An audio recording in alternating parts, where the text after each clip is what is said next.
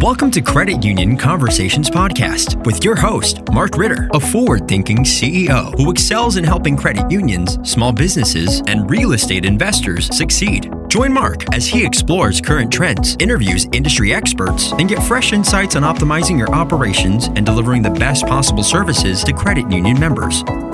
Hello, everyone. This is Mark Ritter, the CEO of MBFS and your host of Credit Union Conversations podcast. Thank you for joining us today. And sometimes uh, when I'm out there on the road and I get some feedback from people, I've actually had a couple people say, Hey, I really enjoy your podcast. What do you do? Uh, so I, I, just wanted to, to kind of do a quick plug for MBFS uh, and who we are and what we do, just so everybody out there listening uh, understands what we do. Uh, MBFS stands for Member Business Financial Services, uh, which is quite the, the mouthful, which is why I always just say MBFS. And we're actually owned by 13 credit unions and work with over 100 credit unions now. Uh, we've really grown the last few years. And I hate to say that we're, we're a boring business lending QSO, but sometimes we're a boring business lending QSO. And we help p- credit unions and small b- business borrowers and real estate investors all across the country. Uh, we help the credit unions underwrite loans, uh, which is what our guest does today. We help you close loans. We provide documentation. We service a few billion in loans. Uh, but also, what we do is we have uh, loan originators out there on the street. And we also drive a lot of loans to credit unions. But, you know, the most important thing that we do uh, is sometimes I like to think of our, we're just a resource for credit unions. Uh, you know, all day, every day, we have credit unions uh, call us and say, here's my situation. What do you think we should do? Uh, we've never seen this before. We've never heard of this particular uh, situation. Can you help us out? And what do you think? So, so that's my favorite part of my job is just trying to help credit unions out. So, if you're out there listening, we'd love to help your credit union and uh, see if we can grow your help grow your existing portfolio and put in uh, fill some weak spots on where uh, your operations might be today. So thank you uh, for giving me uh, just a minute or two for a quick plug. And uh, it, I, am really excited to kind of get things uh, rolling and talking to you today from my home office because I have been on the road for eight straight weeks. And for those of you in the credit union space, it seems like April and May are conference and meeting season. I feel like everybody uh, throws all of their conferences and meetings into April and May and then September and October. So it is sure nice to be home. It's sure uh, relaxing and catching up on emails and projects and all the things uh, that I that I need to do, particularly uh, around my house, catching up with all the little things that need to be done because I have a lot going on in my work life and personal life. Uh, my youngest son is getting ready to graduate uh, in June. So we are doing all the things that kids do at the end of their senior season. Uh, and then we're getting ready to pack up the house. It's under contract, and we're moving to the mountains of north central Pennsylvania very, very soon. So it's a lot of moving parts here in the family. But uh, yeah, I hope uh, I hope your 2023 is going well, uh, personally and professionally. Uh, you know, things are stable on our ends, and I always had a football coach uh, that that always used to like to say, you know, you're you're never as good as you think you are when you win, and you're never as bad as you think you are when you lose. And for the last couple years, boy, our business has really been winning. Uh, we had plenty of deposits. We were lending money out, lending money out. And this year, thing you know, last year we we saw a slowdown, and this year we saw an even bigger slowdown. So uh, we're, we're we're really seeing the pace of loans uh, take a hit, and that first quarter data is really uh, really showing that the numbers that we're seeing here at MBFS are uh, across the board. So, you know, we're having to take a different perspective on the world today, which is why I wanted my guest to join us.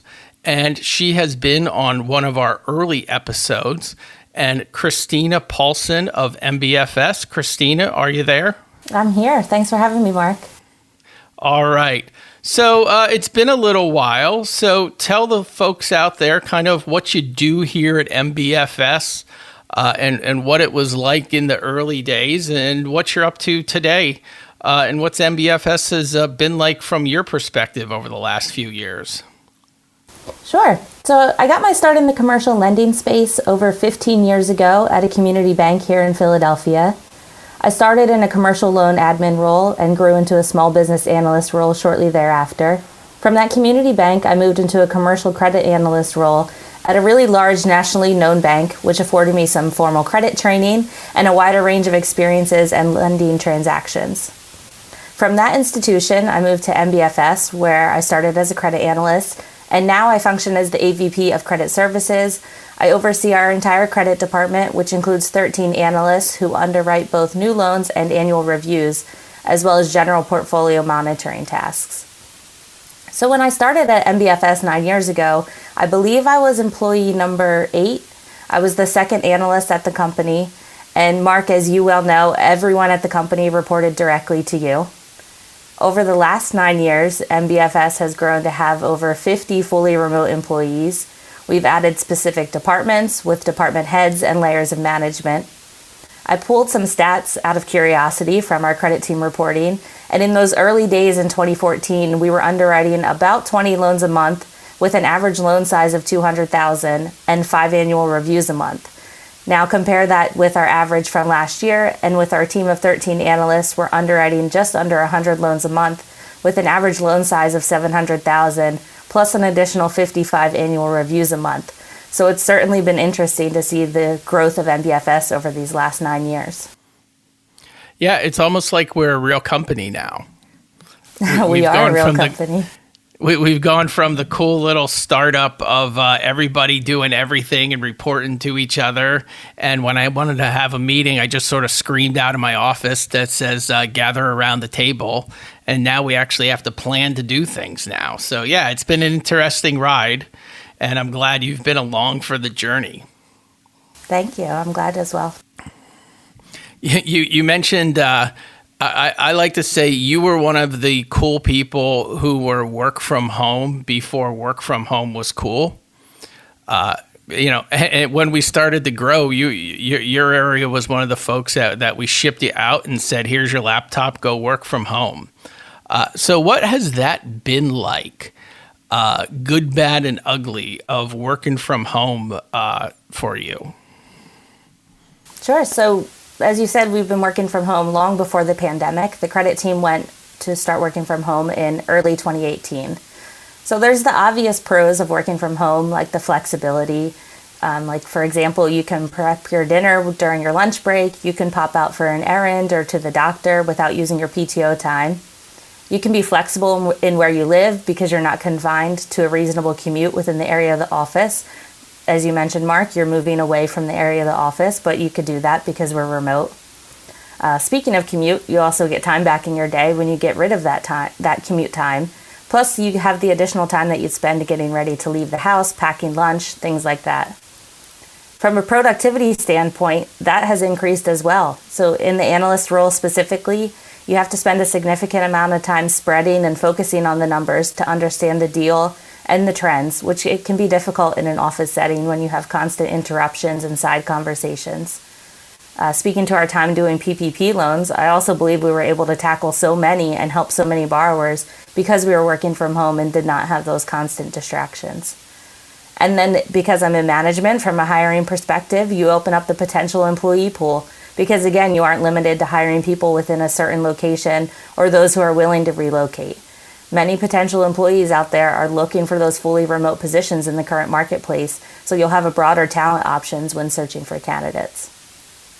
Now, on the dislike side, I recognize working from home is not for everyone. It's definitely for me, so I struggle to think of some of the dislikes. But that said, I have heard from members of my team that sometimes you could feel like you're on an island. You can feel disconnected from the industry and from the company. So while having the lack of office distractions is a pro, it can also be a con because you lose out on some of that water cooler talk about the industry in general or what other departments in the company are seeing and doing.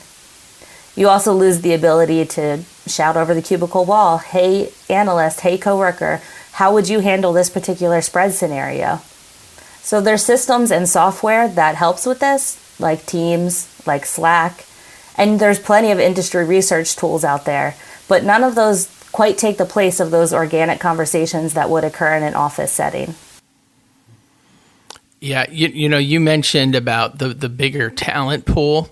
And when I first moved to the Philadelphia area, I thought how much easier it would be because I, ha- I have this massive talent pool and these millions of people uh, in a single area, but it was actually so much harder um, because I learned traffic matters. Is people don't drive two hours to work; they only work in a certain area, and uh, you know where where you live and where your office is really impacts your pool. Now, now you also have a two people working at home household situation how do you kind of set up those walls in your house so you're not getting bugged all day uh, by uh, by other people in the house? Yeah, you know, uh, we have our separate offices. Uh, my fiance has his office. It's not that far from mine, but uh, at the end of the day, we're not really seeing each other or interacting all that much throughout the day. We have our separate work, we have our separate tasks, and we respect those boundaries too. Now, on the flip side of things, for people who aren't both working from home, I know sometimes it can be really distracting because family members don't quite understand that even though you're home, you are working. So we have that. We, my fiance has worked from home for 25 years, so he knows what it's like to work from home. He knows to respect those boundaries, and when the door's shut, we don't go into each other's office. Yeah, I'm waiting to see how it works for me when I uh, when I move and uh, my lovely bride is uh, home all day to see if she'll be looking uh, and, and kind of hovering over with me or she'll understand hey it's the work time. So yeah it's uh it, it, it you know there's some good it's I, I don't think it's it's not sometimes not perfect but i think overall you know the work from home uh, for, for particularly for people in commercial banking uh, is a great opportunity and gives us a lot of flexibility. So, so yeah. Well, why don't we pivot to talk about the world of credit today? You ready? Let's go. So last time you were here, you were underwriting loans that were probably three to three and a half percent, and cash flow was great and in, money was flowing. And in today's world, that is quite a bit different. What do you see? You know, what what do you see with those deals today on, on how the interest rates are are impacting what you're doing and, and, and the loans that you're seeing? It's really been interesting this year with the rising rate of market. So prime is now eight and a quarter percent our average rate that we're seeing amongst our partners is now 7.5%. They're often basing those rates on Treasury now instead of prime as well, which is a change compared to last year. So, for conversation purposes, let's just assume we're looking at a real estate investor who's interested in purchasing a $400,000 investment property. We're going to offer them a $300,000 mortgage. We're going to give them a 25 year amortization. Taking into account the average rate offered by our MBFS partners last year, the monthly mortgage payment would have been around $1,600. Total principal and interest payments would have been $490,000, roughly over that life of the loan. That same mortgage using the average rate offered today is now over $2,200 with total principal and interest payments over $665,000. So we're taking what might have been an affordable mortgage and deals that cash flowed perfectly last year into something that's no longer affordable. Because of that increase in rates, and the subsequent increase in the cost of mortgage, the cash flow is now significantly impacted. So that means the borrowers can't afford the mortgages at the 70, 80% LTV like they would have last year. On most of our transactions, the analysts are really working with the credit union partners to find loan amounts that not only suit the borrower but fit within the parameters of credit union policy. This means borrowers are having to inject more cash up front, or in the case of uh, refinances, take le- less cash out. We're also seeing many transactions where borrowers intend on increasing rent significantly just to make it profitable, just so they could afford the mortgage payment. And in those scenarios, we're also having the conversation of whether or not that existing tenant could support the increase in the housing expense, or if this is going to lead to increases in vacancies and how those vacant units can be filled. Yeah, it, it's really amazing when, once you start looking at the actual numbers because everybody wants to see affordable housing. Everybody wants to see that. In, in the last few years, people have received, many, many people have received significant raises in income. Uh, they're making a lot more. You know, I, I think of my son who, who, who was working at Wawa for the past year, one, two years. And his he was making fifteen dollars an hour at Wawa, and a couple years ago that was a, a seven dollar and eight dollar an hour job. So people are making it, but it's going right out the door uh, in terms of higher rent. Now, you know, people generally need a place to live. So, you know, that they're stretching, they're getting roommates, they're they're having they're they're doing less, but that, you know, $600 a month has to come from somewhere. And you're just seeing the, these increases in wages uh, out the door. Um, I mean, you you you you kind of see and hear much more of the trendy places in Philadelphia where it is a lot of renters. I mean, how do you see that just impacting and what do you, uh, people uh, with their day to day life? Yeah, it, it is really uh, increasing. You know, the cost of everything, the cost of, you know, the restaurants that we used to go to, somewhere where we may have spent you know 70 80 dollars we're now spend, spending well over a hundred dollars for a dinner out for two people at at those trendy places the cost of living is obviously increasing in terms of housing as you said housing you, you need a place to live right so the houses you're going to get those um, mortgages you're going to get those rents however you have to do it whether you bring in uh, friends to li- or roommates to live with you we actually have a couple who couldn't quite aff- a couple of friends who couldn't quite afford the house on their own, so they brought in a roommate to be able to afford their their apartment after the increase in rents. Yeah, it, it is, uh, and and that's where when when we talk, I, I really think the the Fed. Uh, they they had to get some inflation under control, but uh, I think we're going to look back a year from now and say they probably have gone a little bit too far, because I think you're going to to see just that stress uh, in in people's lives where that they have to give up somewhere. And ultimately, as a lender, uh, I think this is if people if if you only can get so many dollars in rent, whether it be from a, a small business, from a family who's renting your apartment, uh, the only places that that seems to not be affected are student rentals because heck uh, I, I know this just from paying the bills for, for my daughter. It seems like they want to jack up the rent every year, no matter what, and all the places are still filled. But for the most places, if you can't make the income, that property is now worth less.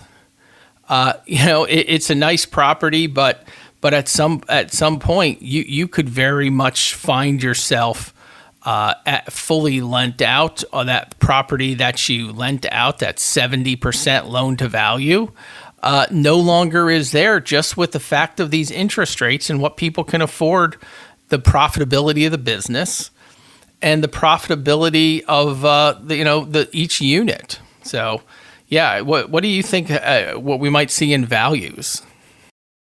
Yeah so it's, it is having a direct impact on the affordability of real estate. Higher rates make those mortgage loans more expensive, so it's going to lead to a decrease in demand. Plus, you have those borrowers who got locked in at that really low fixed interest rate, and they're not letting go of that to move to a large to a larger place with a higher mortgage rate now. So I think throughout the year and into next year, we're probably going to see a decrease in the values because of that decrease in demand. Yeah, absolutely. And and the interesting piece now that me and you are seeing is when it comes to renewals or loans coming up for balloon. Because then lenders could find themselves in no man's land. And we like to think that, you know, we're we're pretty smart because we came up with 5-year balloons on on a note and saying, "Oh, well, if we don't like it in 5 years, they can just uh, they'll be forced to leave." Well, what are you going to do if they can't leave? Uh, what are you going to do if they can't find uh, your your your note? Uh, you're you're pretty could pretty well be stuck with this borrower, and you know uh, it's 2023. If we go back five years, you know maybe 2018, 2019, the loan was done. Now some of it might have been uh, refinanced at a lower rate, so maybe we have another year or two until we see these ultra low rates getting ready to uh, modify and renew. But still, even let's say if the rates then are 6%, you're talking about doubling uh, your interest rates from your original note, and that property is going to be under stress.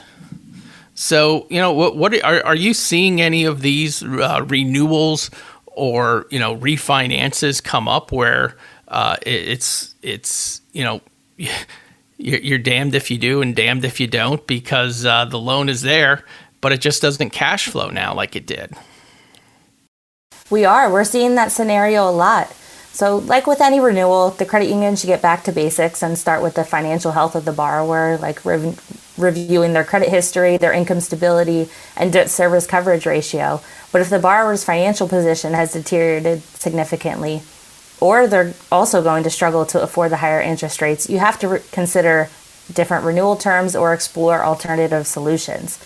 So I think starting off, the credit union should have open and transparent communication with the borrower and vice versa.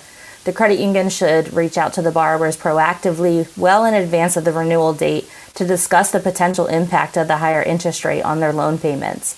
That'll allow the borrowers to make informed decisions, consider alternative options if necessary. They should also play a proactive role in offering financial guidance and education to help the borrowers navigate the changing market conditions, like pr- providing information on budget, refinance options, debt management strategies. The credit union can also consider flexible loan renewal options to borrowers. So maybe you're not offering them 8% like you do with your new borrowers, but you offer them a wider range of options. Maybe you give them choices between fixed or variable depending upon the terms. Whatever best fits within the criteria of them being able to pay it. Ultimately, you want the principal paid back on this loan. So providing that flexibility can help the borrowers manage the cash flow and reduce the risk of default. Yeah, I think the easiest thing for a credit union is just to throw up their hands and say, "Well, we're not going to renew this. Thank you. Have a good day." Uh, but but you're really almost putting yourself in a death spiral uh, because if they it, it, it, the market is tough right now for lending, and if they can't go f- uh, refinance that loan elsewhere, uh, it's still your loan whether you like it or not. So so kind of coming up with the least painful option for everybody is sometimes the best alternative. So. Well, let's talk, and we're going to speculate a little bit about uh, the marketplace and some of the different property types that we see, and and and what we see out there in the marketplace, and where we think things might be going. And and and just to talk, uh, give a quick overview, and uh, nobody's going to hold us to anything, but uh, let's throw out some uh, thoughts on each of these different areas. And, and and our most common loan that we see is still residential apartments. Uh, residential units, whether it be one to four family places that look more like a house, uh, larger apartment buildings, you know, what, what have you. And this is what seems like the most resilient area uh, because it just seems like supply is struggling to keep up. Uh, I, I don't know how and why. It just seems like we have uh, more people than units for people to live in, and uh, demand is strong as ever. So even though what we talked about is cash flow might be tight these days or tighter, it just uh, for for most areas it just seems like we have a lack of housing in this uh, in the United States in most regions, and these units get filled. So so what are your what's your thoughts on the residential uh, re- units and residential investments? So I was reading an article on Forbes the other day, and they said in summary that the typical spring home buying season that we normally see, it's now May and it's not started yet, and it may not start at all this year. So with the mortgage rates increasing, the continued limited inventory, the prices are staying high. It's making difficult for home buyers, specifically first-time home buyers, to afford their mortgages. The number of available homes on the market's likely going to continue to remain low because, as I mentioned earlier, those homeowners have low fixed rate mortgages and they don't want to trade them in for higher, higher rates. So it's going to keep inventory levels low. So, that said, economists are predicting that the housing market is more likely and may have already begun to correct itself rather than crash. Speaking specifically to mortgage affordability issues, this can also increase the amount of renters in a market area so at the end of the day, like we said earlier, housing is and always will be a basic necessity. And that ensures that those properties held by investors are going to obtain, always have some value despite those market fluctuations. It's just how are we going to be able to find homes for everybody? Yeah, it, it, it's. I don't know if there is a quick answer because it takes years for units to correct itself. So that is going to and and and planning for construction loans today with the inflationary environment in labor and supplies, it's very very expensive to bring new units on demand. So that is certainly something to watch. But for existing units, I, I still think it's a very attractive lending option for credit unions uh, to to be in. Switching gears, I remember when I first got into lending, one of the things that people always worried about, and they weren't seen as very de- desirable collateral, was what we call the industrial properties. These warehouses, these flex spaces, uh, you know, just, a lot of times just the, the big warehouses were not seen as, as something that people want. Well, then uh, Amazon happened and everybody started buying things online, and you needed warehouses to store everything uh, because all these mom and pop retailers and retail stores uh, started uh, diminishing. Uh, where do you think we are in terms of warehouse space and this industrial flex space uh, as, as, a, as, a, as collateral in the marketplace?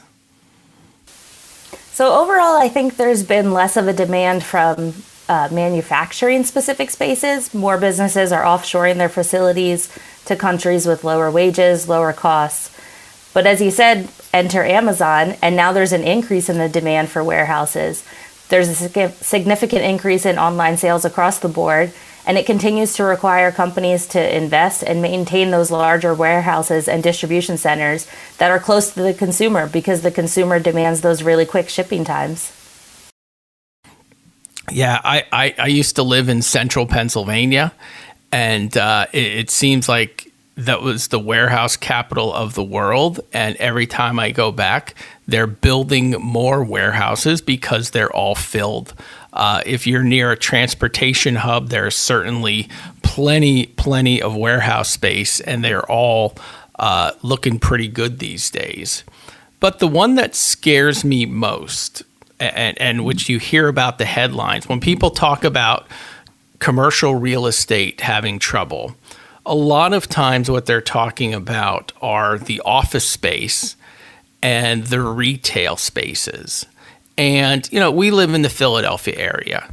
The king of prussia mall which is one of the largest shopping centers in the united states is packed. The it is filled but if you go to some of the secondary malls, it seems like a ghost town.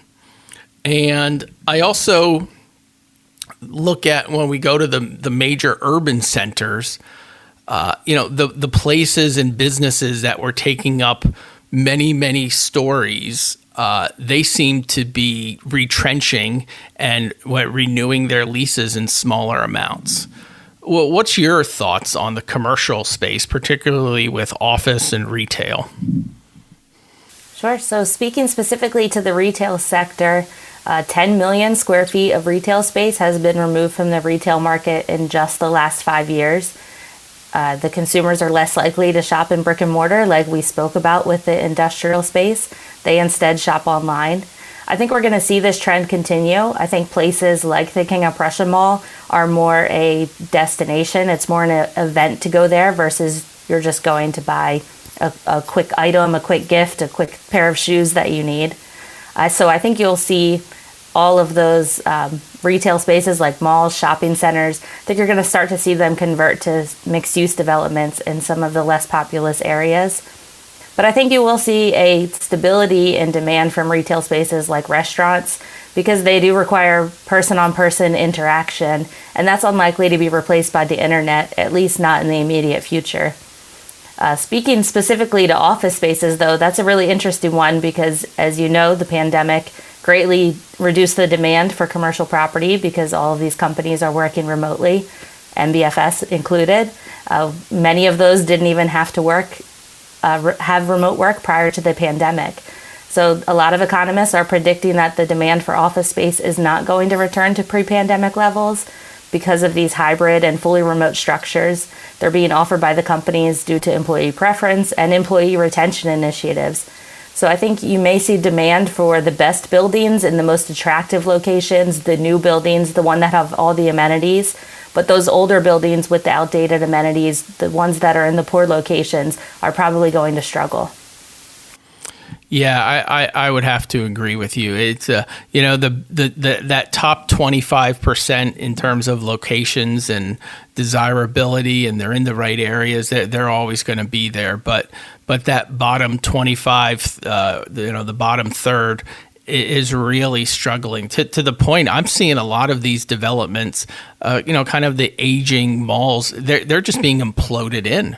Uh, and, and they're putting up some standalone retail space. They're turning them into housing developments, uh, doing anything other than just uh, you know strip malls and, and and and indoor shopping areas. So it, it's it's it's been a slow burn, uh, but I think the what we've seen uh, isn't going away anytime soon. So uh, it's certainly uh, certainly a concern.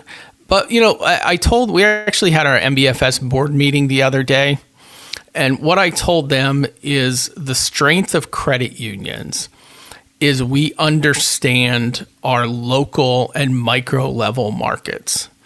So the the delinquency in some of these segments isn't zero is isn't a hundred percent there's good loans in your marketplace. You just really have to do a lot of due diligence and understanding of your areas.